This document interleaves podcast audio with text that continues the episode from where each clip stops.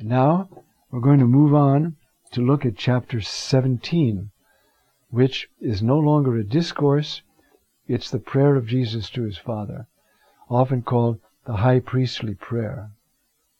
I want to say a few things about it. Uh, one of the things, you know, this is revealing our Lord's soul. He's talking to the Father and he's praying for us. This is his priesthood. As the letter to the Hebrews points out, he's a priest. He entered upon his priesthood when he went through the the veil and entered the holy of holies. Because his priesthood is what? Intercession. His priesthood is always living, making intercession, talking to the Father, acting on us. Intercession. Now, this prayer is a prayer that I think John learned by hearing the voice of Jesus at prayer in heaven. This is the prayer that Jesus is saying in heaven, or it's part of the prayer, or it's the theme of the prayer. Now, I can't prove that, but when we get to heaven, I can ask, and if I'm right, I'm going to tell everybody. But um, this is the prayer that John, the mystic, heard and hears Jesus saying. Because this is the prayer that Jesus, at the very depth and heart of the church, is always praying. It's a prayer for us. And a prayer of more than anything else, it's a prayer for love. It's a prayer that we will love each other, that we will forgive each other, and perpetuate our nature, as I said in the last section. You see? And so it starts off Jesus declared these things. Well, that goes back to chapter 12, this notion, eh, elarisen, you see. Jesus spoke. He declared these things. What things? All the things we've been reading about in chapters 13, 14, 15, and 16.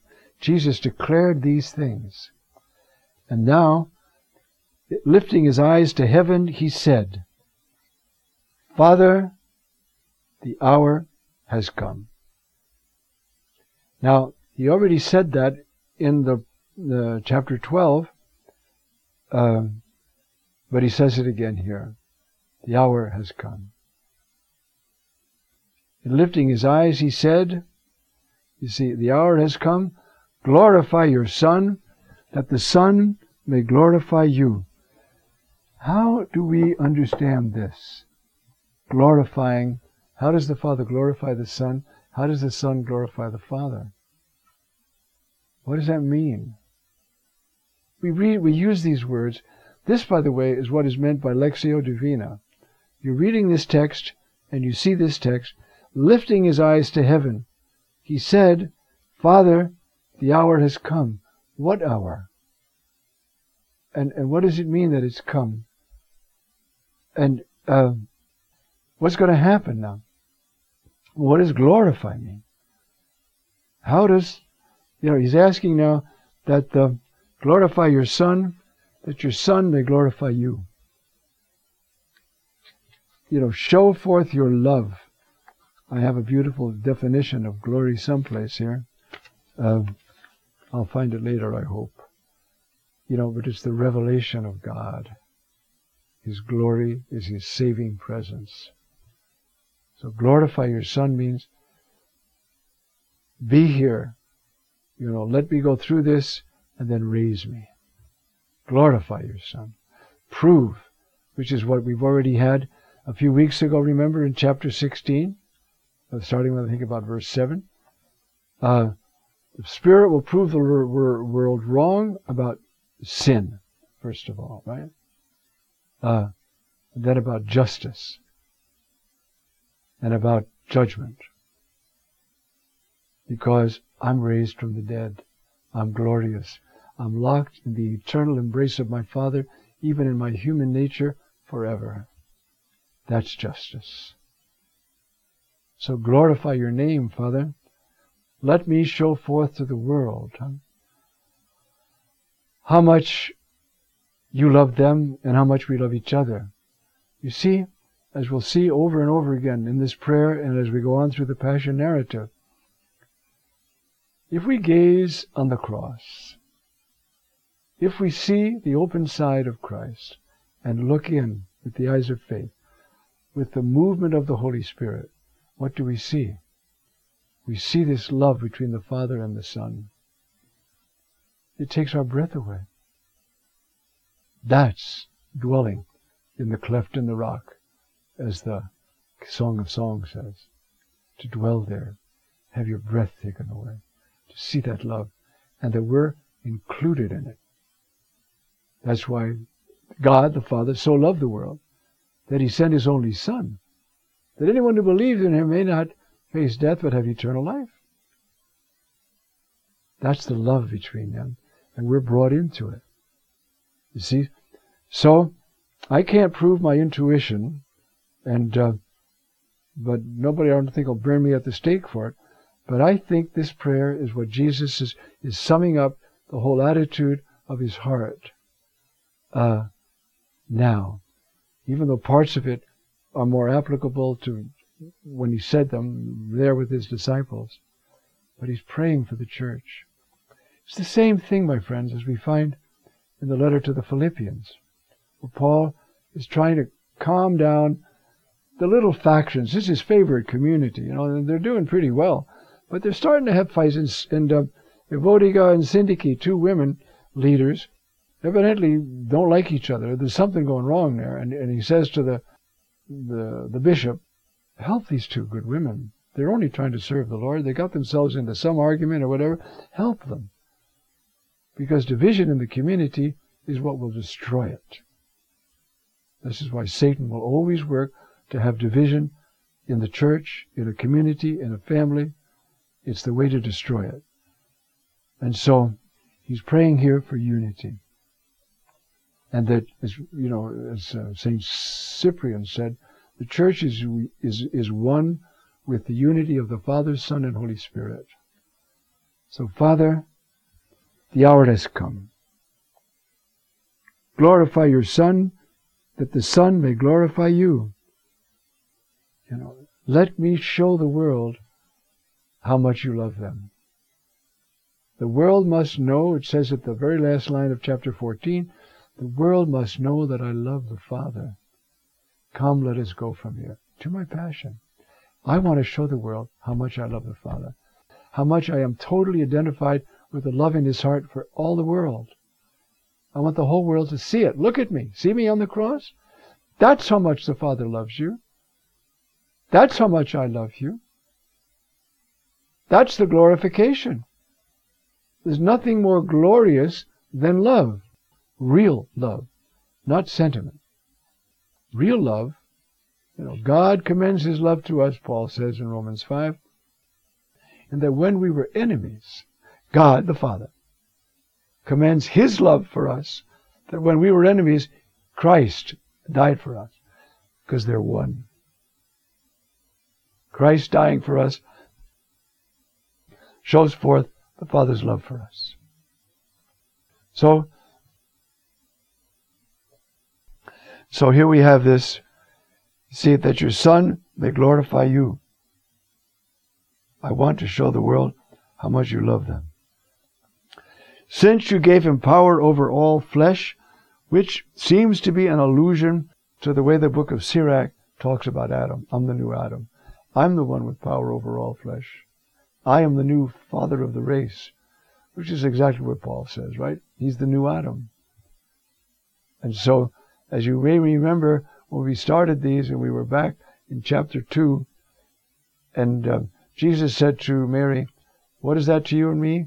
Or what is, you know, uh, to you and me, however? Woman. No man in that culture ever calls his mother woman, ever. He calls other people woman. Woman, believe me, the hour is coming, but not his own mother. What is he saying? Mother dear, listen. From now on, I'm Adam and you're Eve. We have to live on another plane. My hour is breaking in. So, you see, so that all that you have given to him, to them he might give eternal life. Isn't that beautiful? You see? And this is eternal life. That they might know you, the only true God, in him whom you sent, Jesus Christ. And how do we know that? The Holy Spirit. This is the work of the Holy Spirit. And that eternal life begins now. It isn't eternal until it's transformed our whole being, which happens when we die. And then the power, the life that is keeping us in existence is the direct gift of the Holy Trinity Himself to us. And the Trinitarian life keeps us alive and in existence for eternity. The very Trinitarian life itself. That's exciting, isn't it? That ought to keep us out of sin. Help, anyway. So now, so he's saying, now is the time, and this is what's going to happen. You see? So that you, see, you gave him power over all flesh, so that all that you have given to him, to them he might give eternal life, the Son. And this is eternal life. That they know you, the only true God. That's what I give them, to know you. Because I love you, Father. I want the whole world to see your love. That is your glory. Okay? And so then, I have glorified you on earth. How? By revealing who you are. You see? Completing the work you have given me to do. The, the commentators will point out that the works that Jesus does, he says, are the works of the Father in him. So that those works, those miracles, those works, reveal the Father. You see? I glorified you on earth, completing the work you have given me to do. And now do you glorify me, Father, in your presence, with the glory I had, always had, before the world was near you. Let that glory shine forth now. Let the world see how much I love you. Let the world see what that's like. And that I will always love you. I will always pray for them. I will bring them all along with me because this is Christ praying, if I'm correct, at the very heart of the church always. For love, not just a sentiment, real love. And the heart of real love, forgiveness. There's no other way to love in this poor world. In the next life, don't have to worry about that. No more sin. But here, it's all forgiveness. Uh, and so glorify me, Father, uh, with the glory that I had always in your presence before the world was. Now can you hear? Saint Teresa of Avila tells us, I think I've told you this before, that one time our Lord came to her, our Lord Jesus, and he talked to her about life in the Trinity. Boy, I'd love to hear that. That just Jesus telling them, telling her about the love between him and his Father and how they relate in the power of the Holy Spirit. I'd love to hear that. Well, I will one day if I obey the Lord. You see? And that's what. So, glorify me in your presence with the glory I always had before the world was near you. Isn't that beautiful? Parasi. And the Lord is praying for that. That's the introduction to the prayer. It's all about glorifying the Father. That's the way you pray. You don't start, Father, give me this, give me that. You start, Father, I love you, I glorify you, I honor you. Not politically, now I got on good side, I can ask for what I want. No. Because that's our gut root relationship to the Father. That's why. So now we'll continue with this prayer next time. Amen.